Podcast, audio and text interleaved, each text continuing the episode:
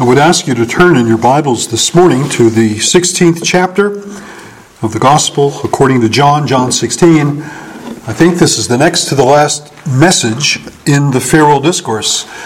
There are clear signs, even in what we're going to look at this morning, that Jesus intends to bring this Farewell Discourse to an end. And I want to read this next of the final section in verse 16 to verse 24. Our Lord says, "A little while, and you will see me no longer. And again, a little while, and you will see me." So some of his disciples said to one another, "What is this that he says to us? A little while, and you will not see me? And yet a little while, and you will see me? And because I am going to the Father?" So they were saying, "What does he mean by a little while? We do not know what he is talking about." Jesus knew they wanted to ask him, so he said to them, "Is this what you are asking yourselves, what I meant by saying, 'A little while and you will not see me, and again a little while and you will see me'? Truly, truly, I say to you, you will weep and lament, but the world will rejoice. You will be sorrowful, but your sorrow will turn into joy. When a woman is giving birth, she has sorrow, because her hour has come. But when she has delivered the baby, she no longer remembers the anguish for joy that a human being has been born into the world. So also you have sorrow now, but I will see you again, and your hearts will rejoice, and no one will take your joy from you.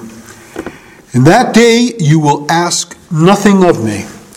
Truly, truly, I say to you, whatever you ask of the Father in my name, he will give it to you. Until now you have asked nothing in my name. Ask and you will receive, that your joy may be full."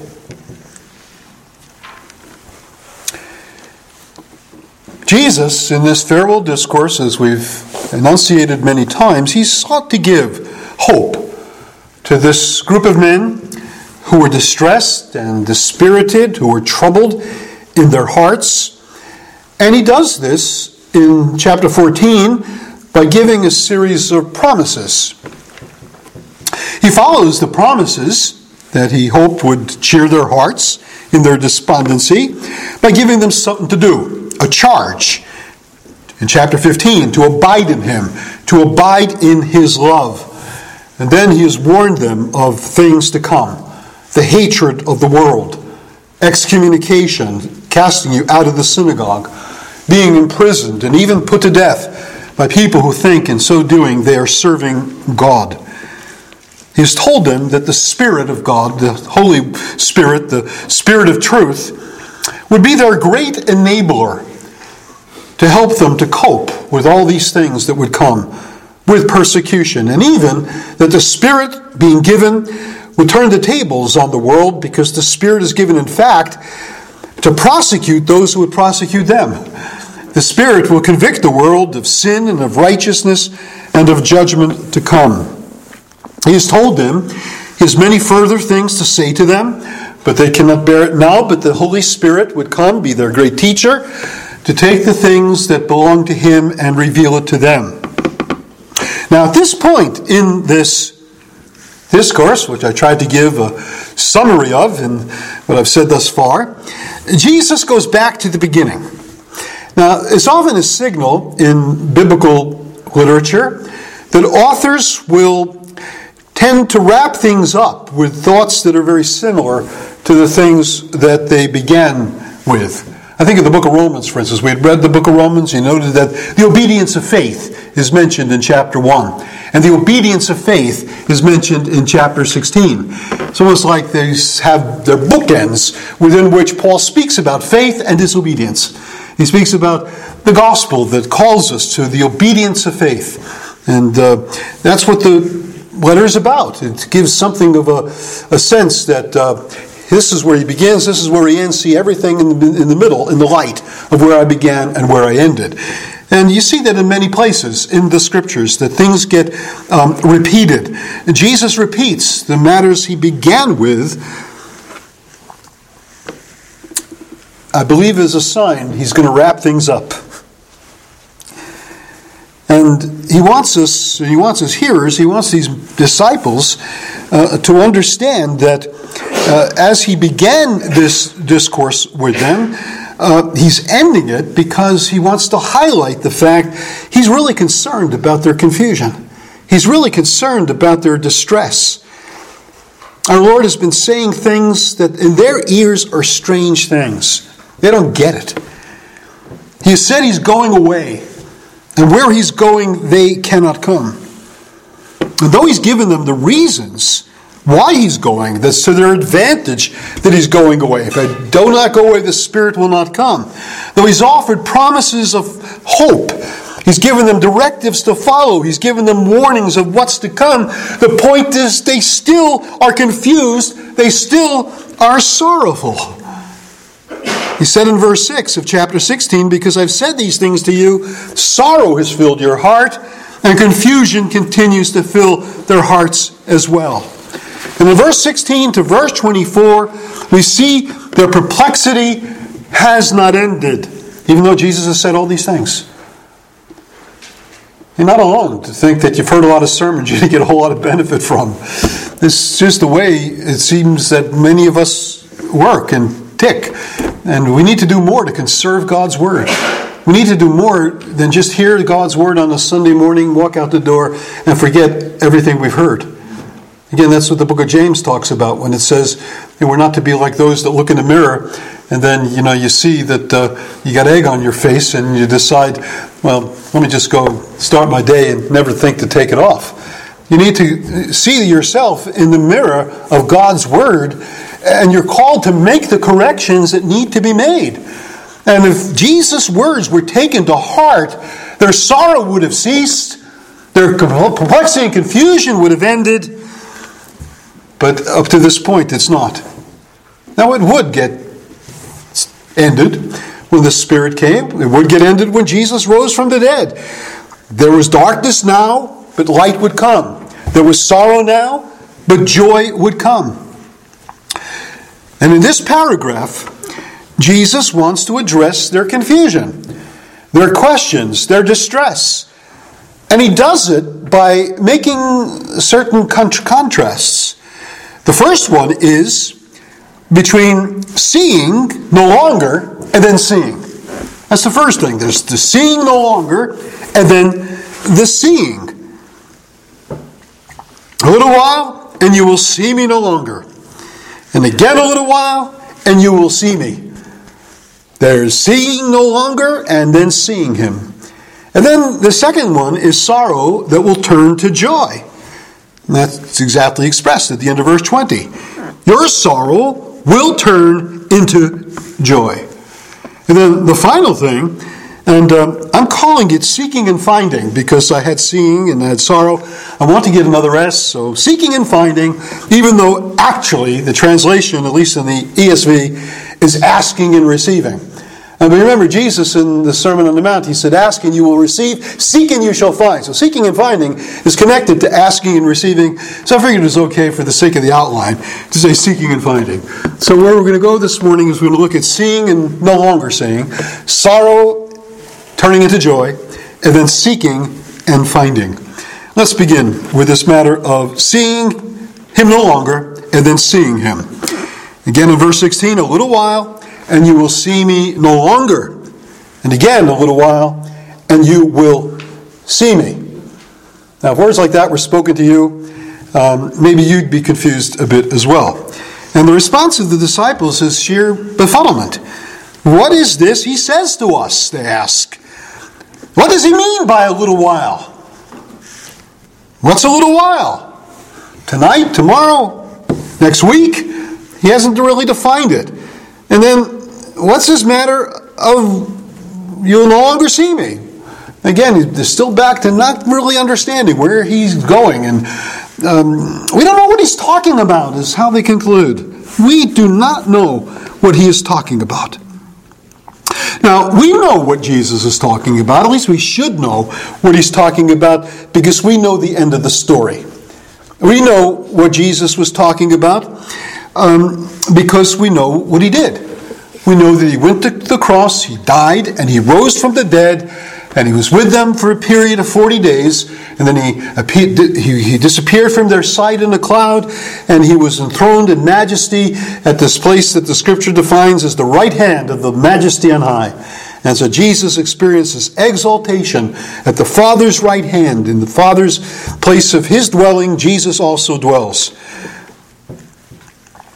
Now that's not the thing of their expectations. They were not expecting that was what was going to happen, that Jesus was going to go to a cross and die. They were not expecting a resurrection would take place. They were not expecting an ascension to take place. They were not expecting an exaltation to take place. And so from their frame of reference, you'll see me no longer and then you will see me, didn't really register. For in their minds, they were expecting this Jesus movement that they had become a part of was now going to take Jerusalem by storm. Jesus would triumph by military power or miracle power or some other power, and they were prepared to fight in his name. We're going to make Jerusalem great again. My guess was they were part of this movement. To make the nation once again what it was in the days of King David. And they were going to do it with the force of arms perhaps, the force of argument perhaps, whatever it means, Jesus was going to pull victory out of the jaws of defeat. I got that from the Wide World of Sports from the old days. I'm going to pull a victory out of the jaws of defeat. But Jesus, to do this, must be here. He must be with us. He must be present. He must be visible. He must be an active player in all of these events they were expecting to come. What then is this matter of a little while and you'll see me no longer? What could that possibly mean? And a little while and you will see me? What does he intend to do? Pull a disappearing act and then appear again? Is this a magic show? No wonder they conclude, we don't know what he's talking about. They're stumped. But everything he said, including because I'm going to the Father, we know that he means a little while. You will see me no longer because he's going to the cross. He's going to die the death of crucifixion, and they cannot share in the work that he will do. He must do it alone. Where he's going, they cannot come. They cannot die with him on the cross.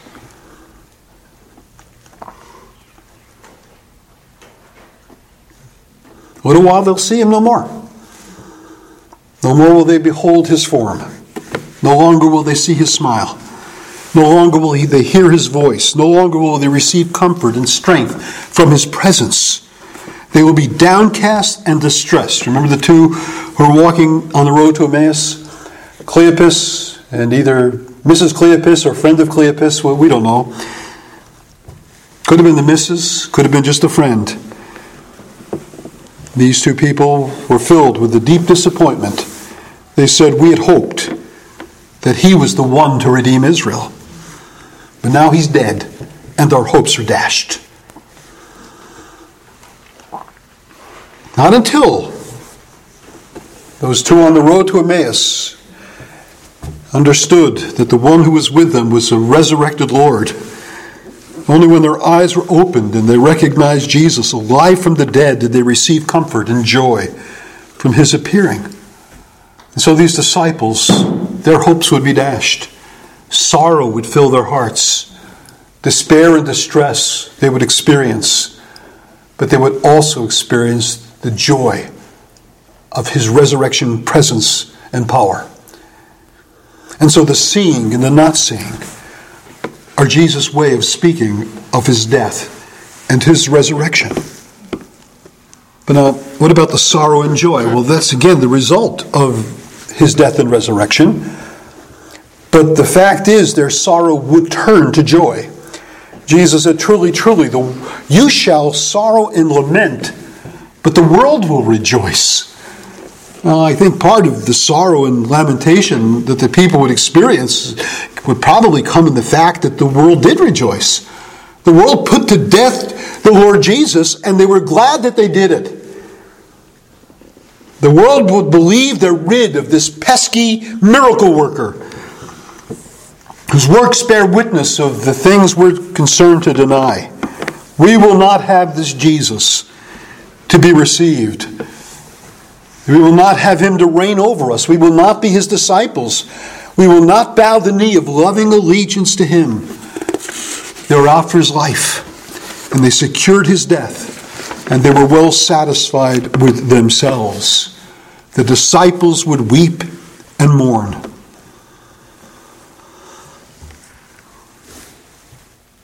And the world would rejoice. But then God would do something to completely upend all that equation, to completely turn it around. At the end of the day, the world would experience sorrow and disappointment because they come to know that they can't destroy the work of Jesus. I will build my church, he says, and the gates of Hades will not prevail against it. They thought they had nipped this Jesus movement in the bud, and it would be no longer. And folks, throughout history, people have thought we've nipped this Jesus movement in the bud. We've destroyed it. We've corrupted it. We've made it ineffective. We've outlawed it. We've persecuted his followers. And all of their efforts, even to this day, have proved in vain. The gospel still is in the world. The gospel still is going strong, powerfully, bringing disciples to bow the knee of allegiance to the Lord Jesus. Sometimes we think, well, in America, we're in a post-Christian society. Well, travel the world. Travel the world. There's parts of the world that is far less a Christian society than we are and have been for centuries. And there's parts of this world that there's the power of the gospel is changing lives. And revival has come. And God's doing a significant work and bringing people to the knowledge of himself and his salvation. Many years ago, we heard about a group of people in Kenya called the Rendili tribe. And they're basically pagans. They were basically people who didn't know much about the Christian gospel, and they had the outreach of Christian missionaries that came in their midst. And we got a letter that we began to pray about that these people were asking for a missionary to settle in their midst. Now that tribe is brim with Christian professions and Christian ministers, and they're now sending people out to other places to plant churches. In 40, 50 years, God's done significant work in spreading the gospel in the African continent, in South America, in Asia. And that work is continuing. It's not diminishing, in spite of all the efforts of people to bring it to an end. Communist China thought they were going to just outlaw Christianity and make the missionaries go home, and that'll be the end of it. And there's more Christians in China by millions than were there when the missionaries left. He will be raised from the dead, raised to the heights of glory, and he must reign till all of his enemies be made the footstool of his feet. The disciples would weep. They would be sorrowful. However, they would not sorrow for long. A little while, Jesus says, and you will see me again. And your sorrow will be turned to joy. And Jesus illustrates this with the familiar metaphor of a woman in labor, experiencing the pain of childbirth for a while. And some of us have witnessed our wives experiencing labor, experiencing the pain of childbirth. And we've been enlisted, at least in the Lamaze classes, as their coaches. And then you feel your own flesh withering. You think, I'm going to be there to help, and your wife just wants you to go away. The pain is too horrid. She doesn't want you around. Get lost. And yet the child is born, and the joy of the reality that you now have a son. You now have a daughter. You're holding a child in your arms. And all the pain of childbirth, though clearly significant and real, is yet diminished by the reality of the birth of a child. The disciples would have sorrow, yes. It would be like birth pangs. But it's like birth pangs, not just leading to the birth of a child, but leading to the birth of a new creation. Nothing less than that. Jesus will die and be risen from the dead to bring in a new age, new life, a new covenant, a new reality, in the light of which your hearts will rejoice. Not only that personal joy, yes, the Lord we loved, the Lord we walked with, the Lord whose voice we've heard will again be alive. Yet he'll be alive to reign and to rule and to bring in a multitude that no man can number from every kindred, tongue, and tribe to become his people. That joy that you will have in his resurrection presence and his resurrection power will be a joy that no one can take from you. The reality is the joy of the believer can never be diminished, because nothing can ever separate us from the love of God that is in Christ Jesus our Lord. So the absence of Jesus will lead to the presence of Jesus, corresponding to the sorrow of his absence and the joy of his presence. The absence and the sorrow are for a while. The presence and the joy is forever.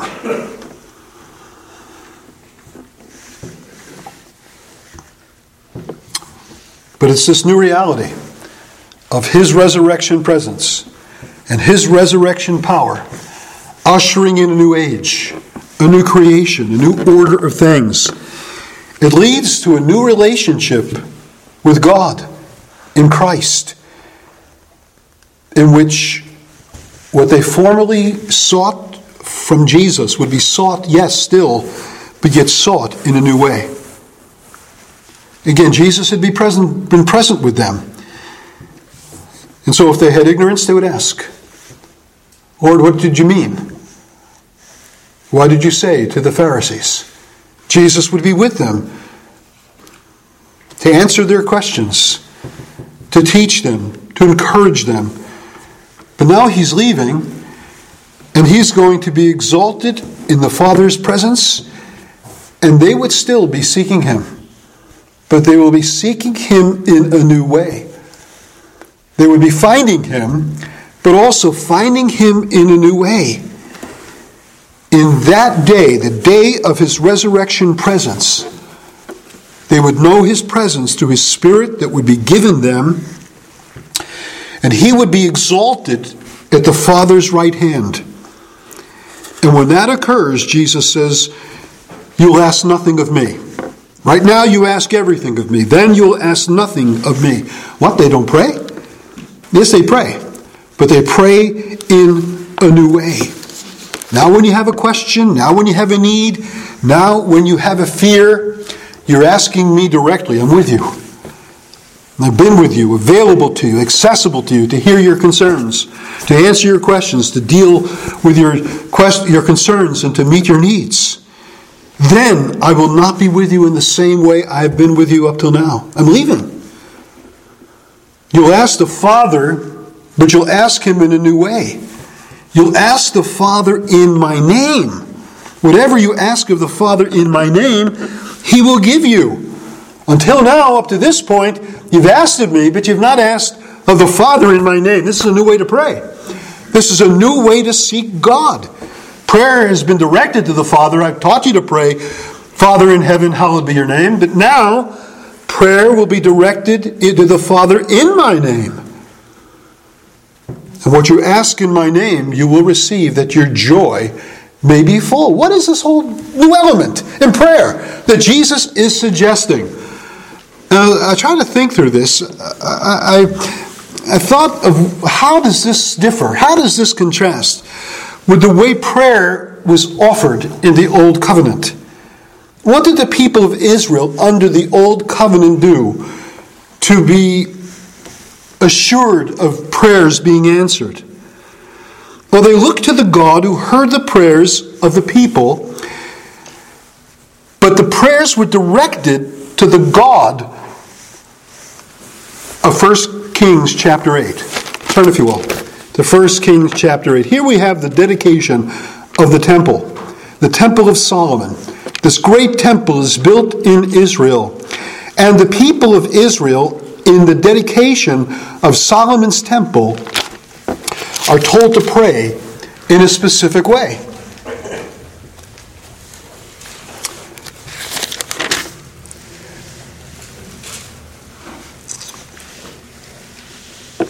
Solomon says in verse 27, "But will God indeed dwell on the earth? Behold, heaven and the highest heaven cannot contain you. How much less this house that I have built? Yet have regard to the prayer of your servant and to his plea. O Yahweh my God, listen to the cry, to the prayer that your servant prays before you this day, that your eyes may be open night and day towards this house, the place of which you have said, my name shall be there, that you may listen to the prayer that your servant offers towards this place." Now, what is this place? Well, this place was meant to take the place of the tabernacle in the wilderness. There was a tabernacle of the divine presence. It was God's house where God himself will dwell. And God came in the glory cloud from Mount Sinai and dwelt in that tabernacle in the wilderness. And God's going to come and dwell in this structure, this house upon the earth that Solomon built. And Solomon realizes we're not of any belief that this house can contain the divine presence. The heavens of the heavens cannot contain you, much less this house that I built. And yet this house is a house where God's name dwells and God's presence is to be found. God's special presence is there in the temple. And Solomon wants the God who dwells in the heavens of the heavens to cast his eye upon this house where his name dwells, and then to look upon his people who pray to him as they look upon the temple as well. Look at what it says. Well, first of all, he says, listen to the plea of your people, the plea of your servant in verse 30, and of your people Israel, when they pray towards this place. Their eyes are upon the temple. They're praying toward the temple. Now, their hope is not in just the temple. Yes, the God who dwells there, but that the God who dwells in heaven will also see the prayers of his people directed towards the temple, because that's where his name is. God's name is in that place. Listen in your heavenly dwelling place, and when you hear, forgive. And then Solomon gives a bunch of examples of a man sinning against his neighbor.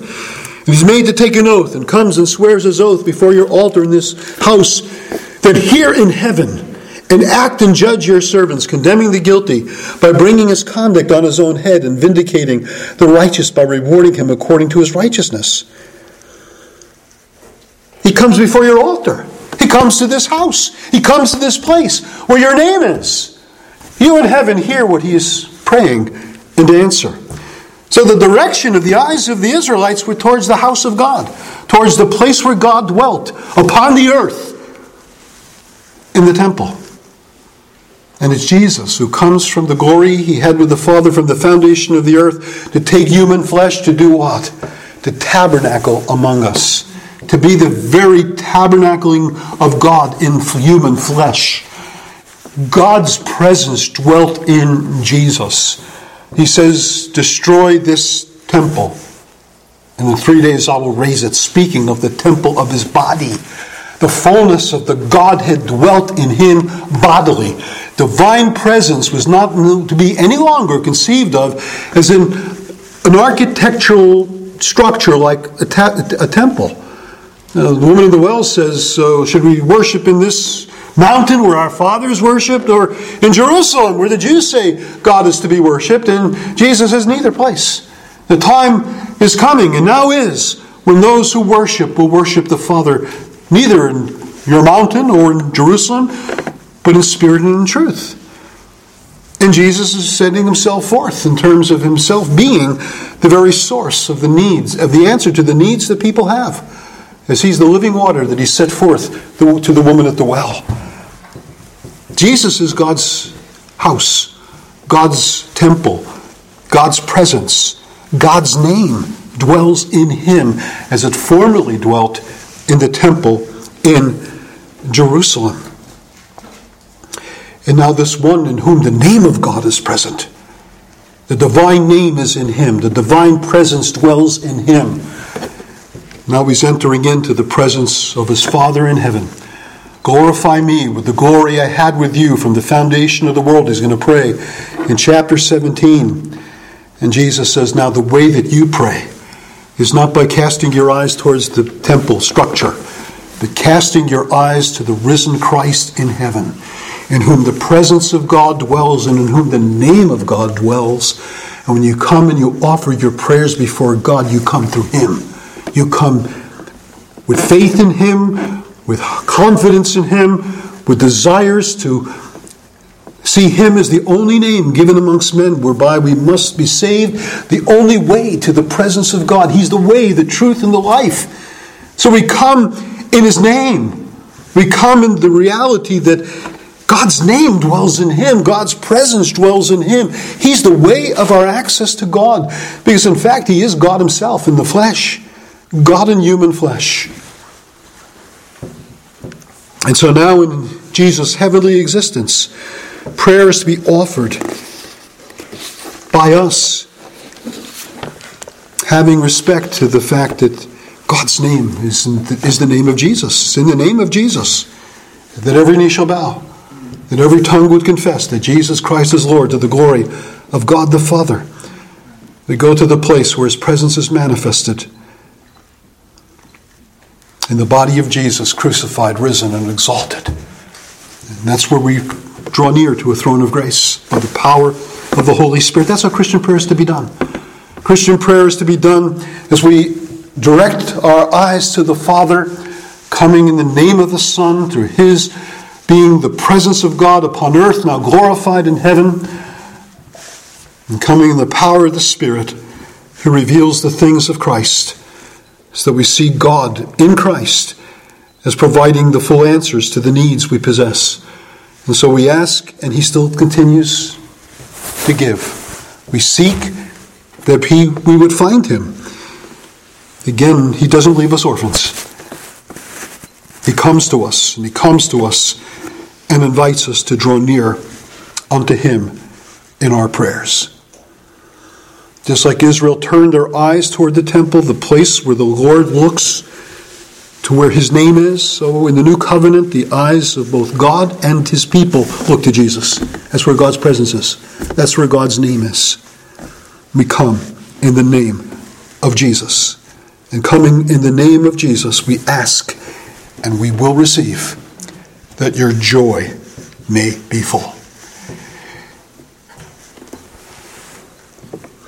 Now again, it's coming in his name that ensures that our coming is not to ask for sinful things, unworthy things, self-centered things.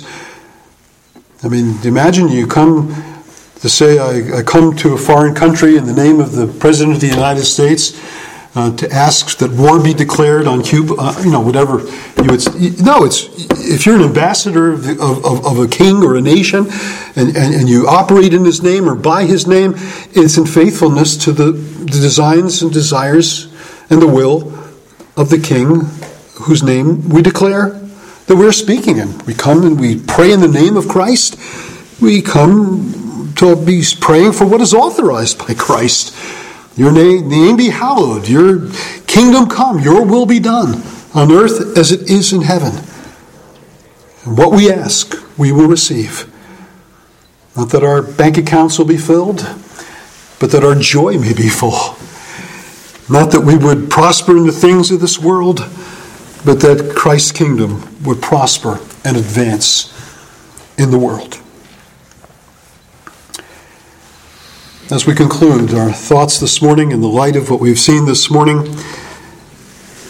isn't it comforting to know that our Lord Jesus is concerned with the confusion and perplexity and the darkness and the sorrow that his people experience?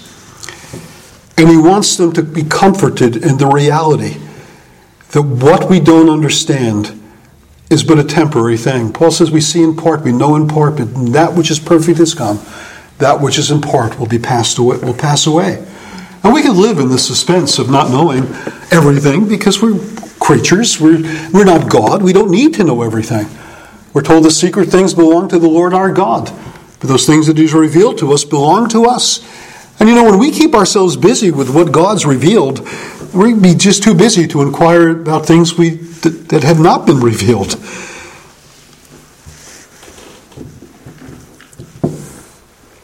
But what we don't see and what we don't know of the reality of a present God, sometimes Christians experience that, and the prophets talk about that. Many writers have talked about the dark night of the soul. They've talked about a sense of abandonment from God. Here's a passage that indicates that even the physical presence of Jesus is not of eternal duration. It's not. You will see me again. I will come to you. I will give you of my spirit. And the sorrow and the weeping and the lamenting is but a momentary thing. And that will be replaced by joy that can't be taken from you. There's no such thing as God's people being consistently biblical if we're eternal pessimists. If we just go around hanging our heads saying everything is gloom and doom. No, not really, nothing is gloom and doom. We should be the most hopeful, confident, joyful people upon this earth. Because even the troubles and the trials and the difficulties, they're but for a season.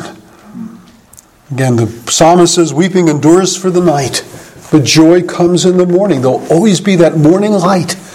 There'll always be that renewal of God's favor. There will always be that blessing from on high that no one can take from us because we have a God who has promised his presence. I will never leave you. I will never forsake you. May God be pleased to give us joy, to make us a confident people, to make us a people that are filled with hope and filled with optimism as we consider the words of our Lord. Let's go to him in prayer.